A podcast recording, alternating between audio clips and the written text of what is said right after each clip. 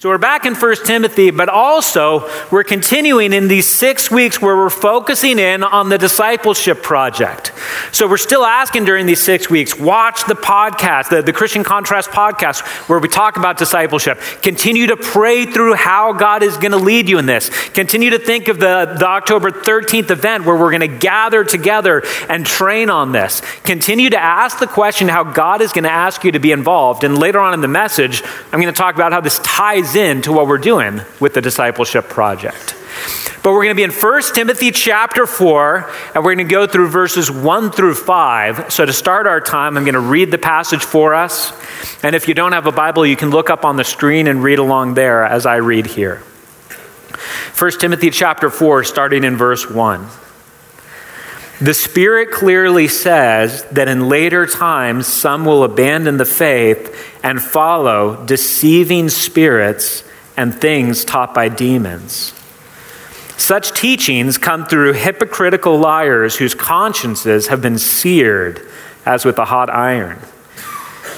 They forbid people to marry and order them to abstain from certain foods which God created to be received with thanksgiving by those who believe and who know the truth. For everything God created is good, and nothing is to be rejected if it is received with thanksgiving because it is consecrated by the word of God and prayer. This is God's word. For me, thinking about what Paul talks about in this passage, to me, one of the saddest things is hearing stories about people who walk away from the faith. People that, uh, we, we, at this church, we don't believe that people lose their salvation, that, that they're truly saved by Jesus and then that they somehow lose that. But we do believe that there's a lot of people who confess faith in Jesus and then later on renounce faith in Jesus. And that often what's, what's going on there is it's somebody that has had some access to the gospel, some experience of God's work, but has never truly given their heart to Jesus and then later on walks away. And just within the last couple months, there were some very public stories of people abandoning the faith, kind of back to back. One of them was got by a guy named Joshua Harris, who was a pastor for a bunch of years and, uh, and also a Christian author, had a, had a couple of really popular books, and then announced that he and his wife were getting a divorce and very quickly, on top of that, announced that he was not just walking away from his marriage, but walking away from his faith. One of the things that he said was, By all the measurements that I have for defining a Christian, I am not a Christian. And you think of the impact of that, not just on all of us hearing it, but on the people who sat under his teaching and his pastoral leadership, who read his books, and his family and friends there's a lot of impact when somebody walks away from the faith.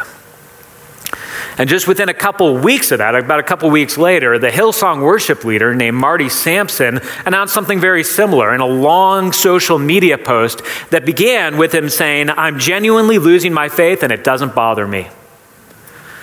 He went on to talk about his battles with doubt, which, by the way, is not a strange thing to battle with doubt. We all do. We all have doubts, we all have struggles, we all have questions.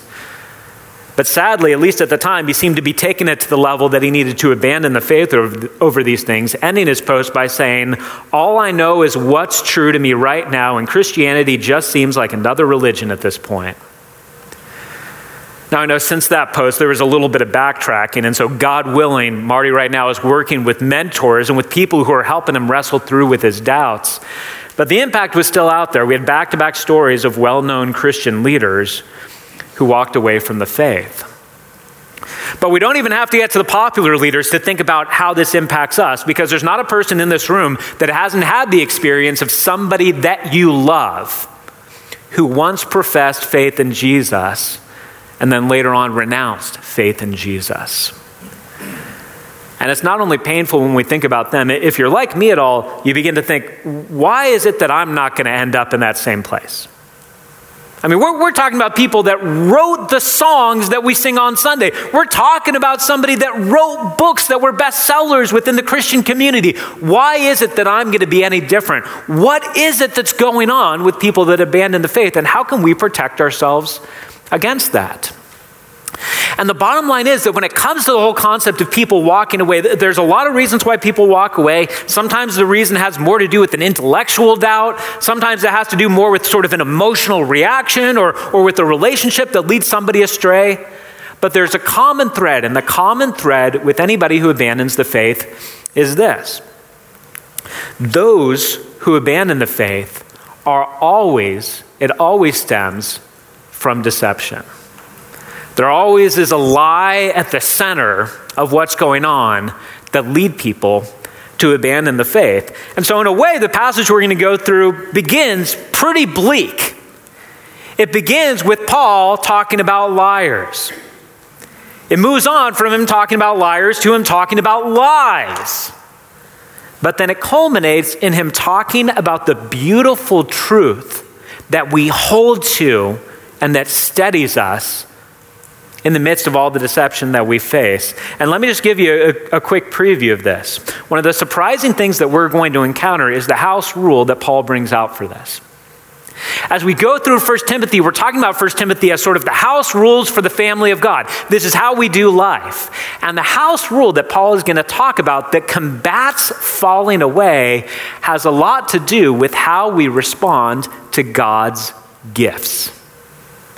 And we'll get to that but first, we have to move through the beginning of this. And Paul begins in verses 1 and 2 by giving us a general warning that we're going to face liars.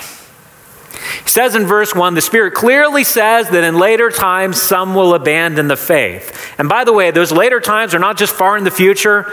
Paul is talking to Timothy about right then in the first century. Since Jesus rose from the dead, we are now in the later times. We're anticipating Jesus' return. We're in a new age. So he says, in those later times, there's going to be people that abandon the faith. There's going to be people that once professed Jesus that now renounce Jesus. And he says, and follow deceiving spirits and things taught by demons. Paul gives a reminder that our ultimate battle is not against flesh and blood. There's a satanic influence to the deception. We'll come back to that in a minute. Just look at the rest because in verse 2 he says, All right, there's a satanic deception at the center of this, but there's human teachers that are the ones that are visible that we see. So he says in verse 2 such teachings come through hypocritical liars whose consciences have been seared as with a hot iron. And that whole concept of the, the conscience being seared with the hot iron, it, it's not, scholars kind of debate on what exactly Paul means here, because it could be one of two things. What he could be saying is that the conscience, the, the, the thing that God has given us to be able to tell between right and wrong, the conscience has been seared with a hot iron. Maybe it means that it's talking sort of about a farmer who would brand a cow, saying, This cow belongs to me. And that now the conscience of these false teachers belongs to the enemy. But I think actually more likely what Paul is saying when he talks about being branded with a hot iron is talking about not just the idea of being branded, but the idea of a wound being cauterized. And when that happens, the feeling is gone. I think at the core, what he's saying is with these false teachers, they no longer are sensitive to right and wrong. And by the way, he's not saying that these are people who are genuinely deceived. He's saying these are people who know what they're doing, but they're more interested in money and more interested in fame than in telling the truth. And be, before going back to, to verse 1, let, let me just also say this for all of us. There's a difference between somebody who's a false teacher and somebody who's genuinely mistaken. And there are things in the Bible that are tough. There are things in the Bible that are tough?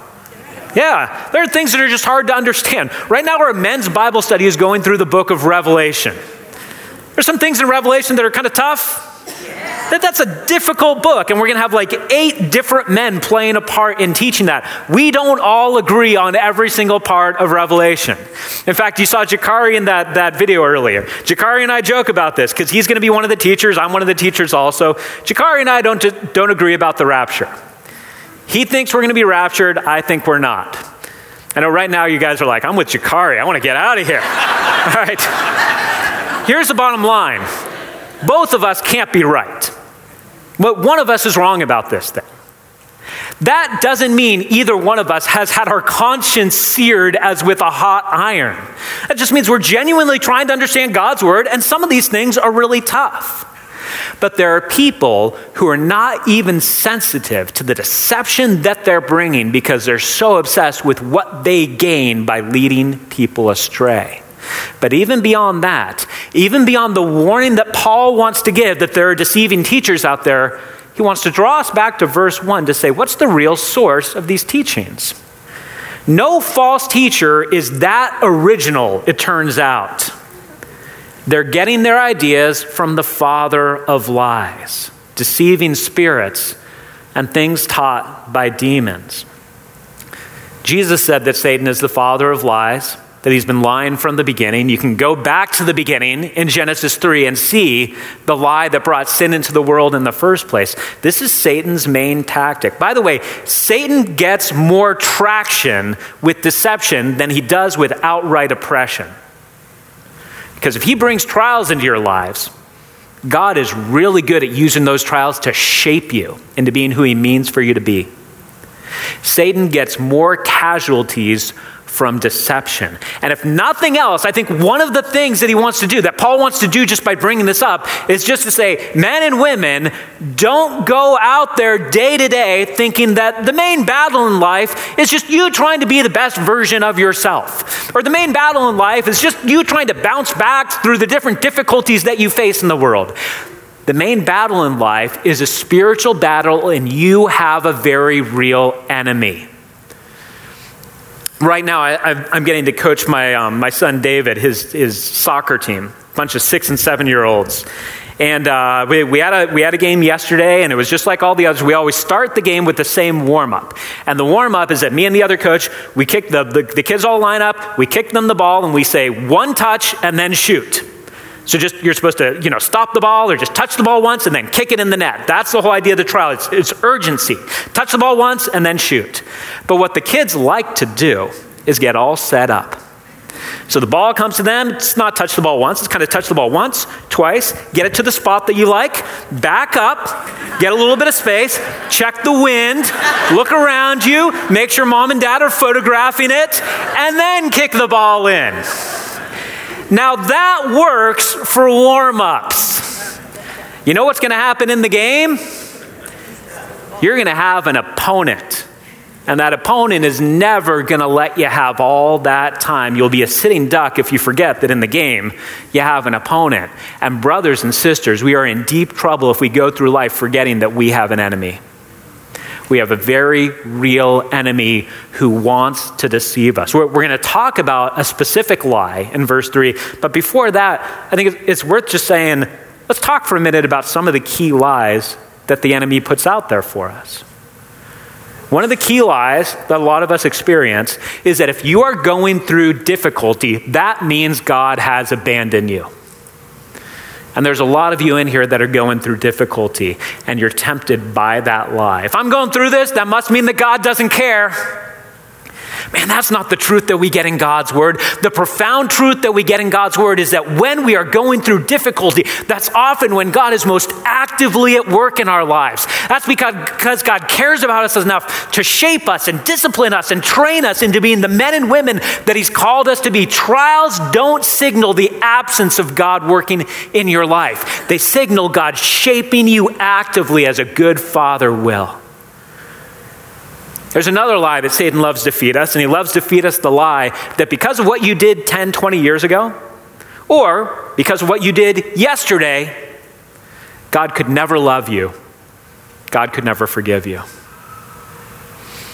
And there's some of you in here this morning that you're probably carrying around guilt and shame from stuff in your distant past or stuff in your recent past. And if there's nothing else that you take from the sermon today, I'm, I'm serious about this. I want you to remember the words of Romans 5 that when we were helpless, godless sinners, Jesus died for us. God loves you profoundly. And not because he's tricked into thinking that you're very useful, very godly, and not a sinner. He sees you for exactly who you are and he loves you desperately. Don't believe the lie of the enemy. Don't believe the lie of the enemy that if you're following Jesus on the narrow road, you're missing out on real life. You are not missing out on real life. You are walking away from things that are passing away and you're moving into things that are eternal. The enemy is a liar from the beginning and he fills the world with lies. And Paul's going to zero in on a specific lie that was going on at Ephesus. And it's not necessarily the lie we would expect. So, here, after all that buildup, in verse 3, he says, Here's what these false teachers are doing they forbid people to marry and order them to abstain from certain foods. Some of us might be thinking, That's the lie? That's what they're coming with? They're coming with some form of, of inordinate self denial, some form of the way you get in good with God, the way you get in good spiritually is by denying yourself pleasure. And that seems to be what these two have in common. It seems to be some form of physicality is bad, physical pleasure is bad. So if you want to be spiritual, you stay away from it. So you stay away from marriage because marriage involves sex and sex involves physical pleasure. So you stay away from that because that somehow is evil. And then you stay away from certain foods, not because you have strict dietary restrictions, but because the physical pleasure of food is somehow an affront to God. So the way that you get spiritual is from a warped sense of self denial. Now, just as a by the way on this, you might be saying, well, self denial is, is a Christian idea. It is, you're right. In fact, in the next passage that we're going to go through next week, Paul is going to say to Timothy and to all of us discipline yourselves for the sake of godliness. He's going to say there's a time in the Christian life where we say no to something pleasurable because there's something else at stake. But here, the denial is not a means to an end. Here, the denial is just the end. Deny yourself physical pleasure so that you can be more spiritual. Now, again, I'll just say some of you are thinking right now, that's not the most prevalent lie in our culture today. That might have been the most prevalent lie then. That doesn't seem like the most prevalent lie today. The most prevalent lie today seems to be the opposite of that. The most prevalent lie today seems to be not deny yourself physical pleasure, but indulge in every whim that you have towards physical pleasure because that's where real life is found. Some of you might be thinking, I think we need to focus on that lie instead of this lie. But let me just say to you, that lie and this lie are two sides of the same coin. And here's why they're two sides of the same coin. Both of them focus on something outward while being utterly devoid of the concept of a relationship. The whole concept of legalism, or whatever we want to call the, the heresy, the false teaching that's going on here in Ephesus, it has to do with a kind of religion, a form of spirituality that's totally devoid of relationship with God. It's the idea of ritual without thinking of that as a means to an end to walk with the God who created you. You know what's at the center of the gospel, of the good news of Jesus? It's that you can be reconciled to God. The good news of the gospel of Jesus is not, we finally got the rules that God wants us to follow. The good news of the gospel of Jesus is we finally have a path to be reconciled to God. We, we, can be his sons and daughters. We can be part of the family. We can experience the Holy Spirit being present in our lives. We can have hope for eternity. We can have forgiveness of sins. We can have God's guidance in our lives in a daily way. We can read God's word and we can pray knowing that we're communing with God the Father, not simply with a distant judge. That's at the center of the gospel. And the heresy, the lie that Paul is combating here is utterly devoid of the concept of relationship. And by the way, so is the whole concept of indulge every whim that you have. That's totally devoid of relationship. That's saying chase down pleasure wherever you can find it because that's your best bet for real life. And the gospel tells us you can relax on all of that because real life is found in communing with God. And anything that you're going to give up to get that is a means to an end not an end in and of itself. So, for example, some of you are going to make different decisions about what you do with gifts that God has given you. Some of you are going to make decisions not to drink any alcohol. And it's going to be a good decision because you have special temptations in that, you have difficulties in your past, or you just kind of want to avoid all the entanglements of that. And that could end up being a good decision. But don't fool yourself for a moment into thinking real spirituality is found through abstaining from alcohol. Real spiritual life is found in communing with God. And if alcohol is in the way of that, get it out of the way. Not as an end, but as a means to an end. The lie here is spirituality without relationship. The truth that Paul is going to start getting to at the end of verse 3 has to do with how we get a transformed view of God's gifts through the gospel.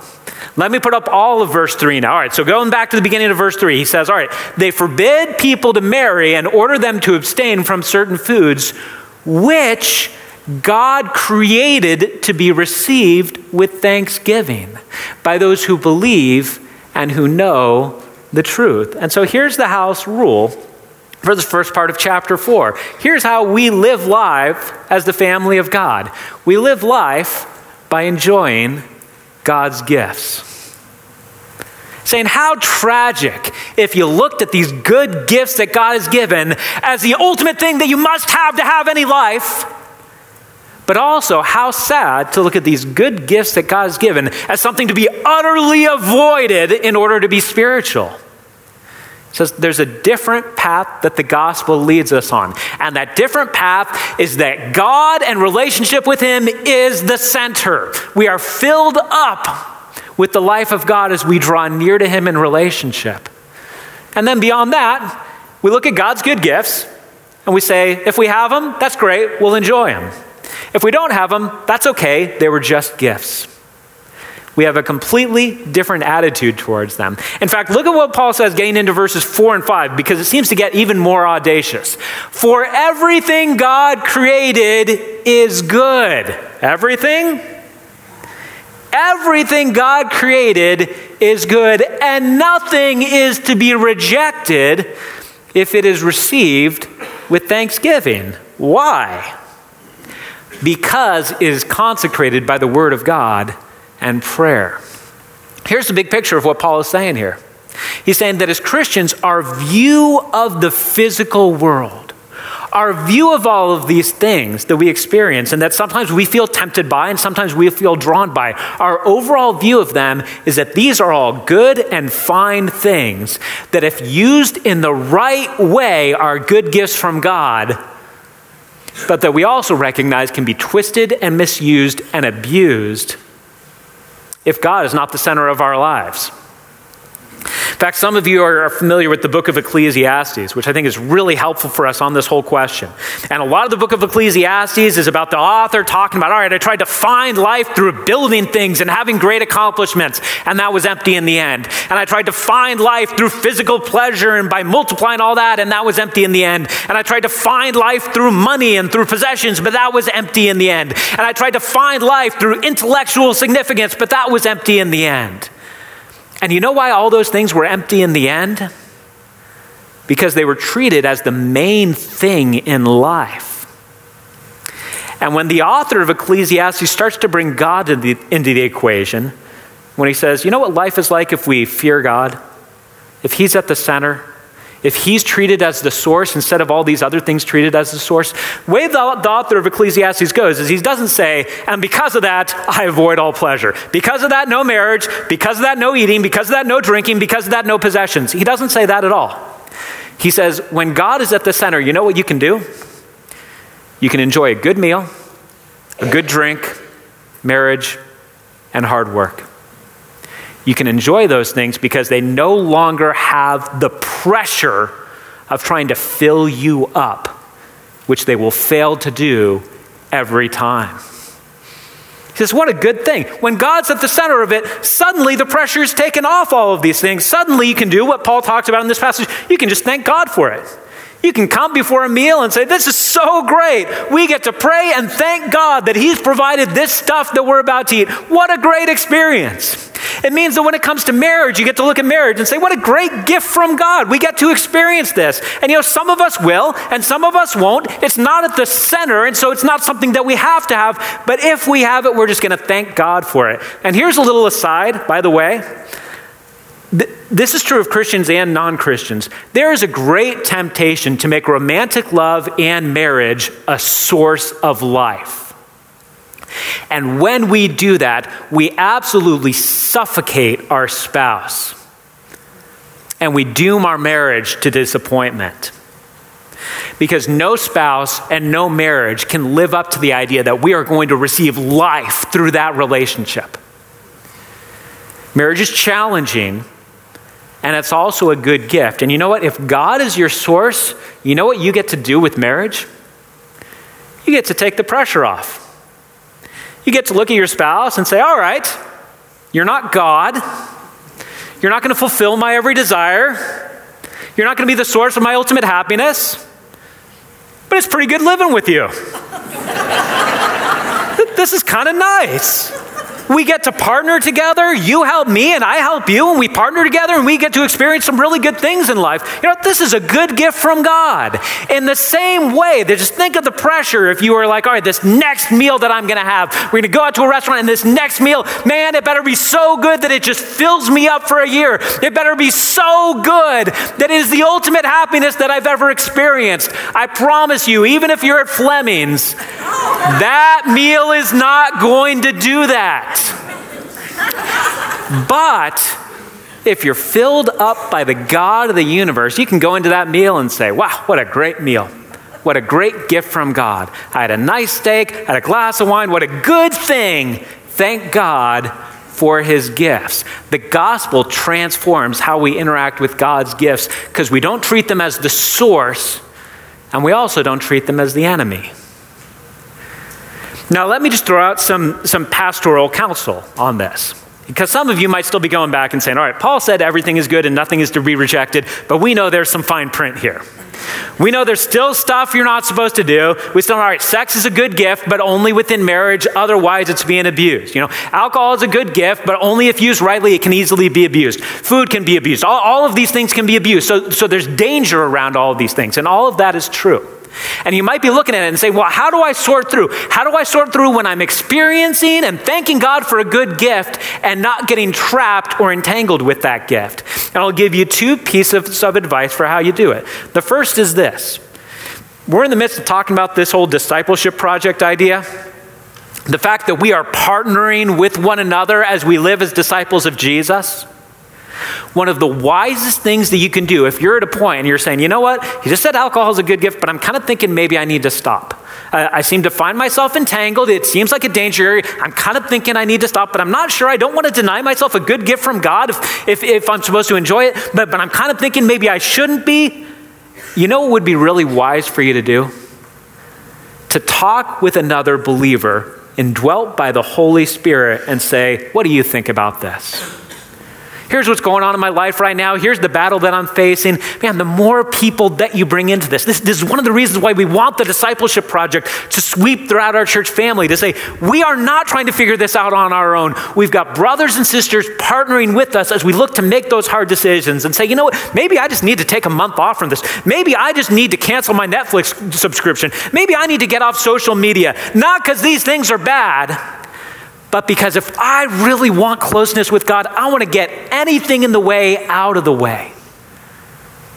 And at the same time, I don't want to deny a good gift of God simply because I think, simply by denying it, I'm going to somehow be more spiritual. Number one is bring other people into it. And number two is this it's something right here in the passage. He says twice, once in verse 3 and once in verse 4, God's gifts are meant to be enjoyed with thanksgiving. This is not a cure all, but here's some advice. If you can thank God for what you're doing and do that in good conscience, that's a good sign that you're just enjoying God's good gift. If you try to thank God for something that you just did and you're having a hard time thanking God for it, it's a sign that maybe you should rethink it. You're saying, God, I went out with a friend and we each had a beer and we had a great talk and really enjoyed it. God, thank you for that time. Versus saying, God, we went out and drank more than one beer. Not necessarily proud of all the things that I said during that time. I kind of looked like an idiot by the end of the night. God, I'm not quite sure I can thank you for the evening I just had.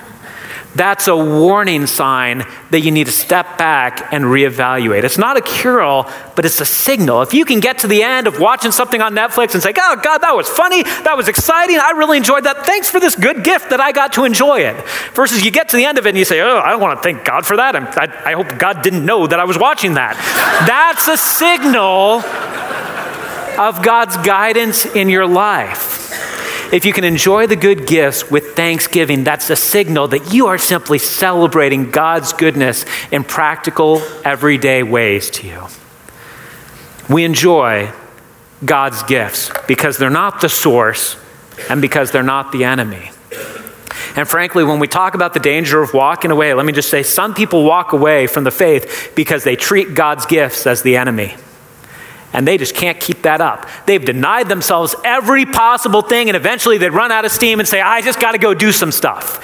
And some people walk away from the faith because they've been so busy treating God's gifts as sources and using the idea of license to do that, that they just have no use of God anymore. We enjoy God's gifts because they're not the source and because they're not the enemy.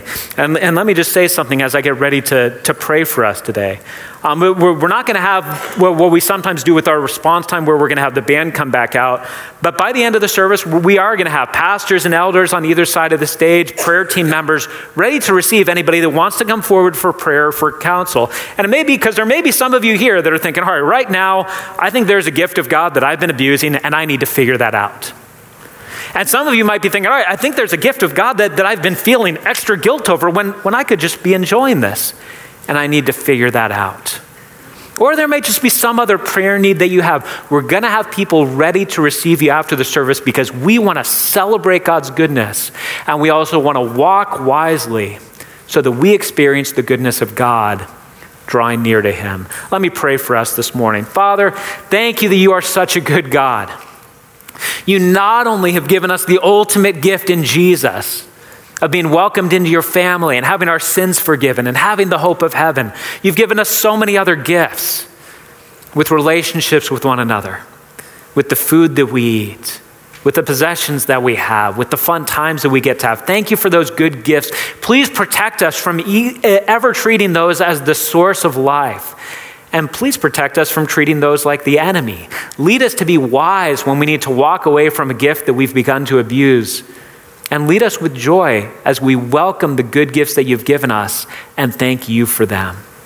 Lead us to shine the light of Jesus as we walk in this way and enjoy your good gifts. In the name of our Savior and Lord, Jesus Christ, amen.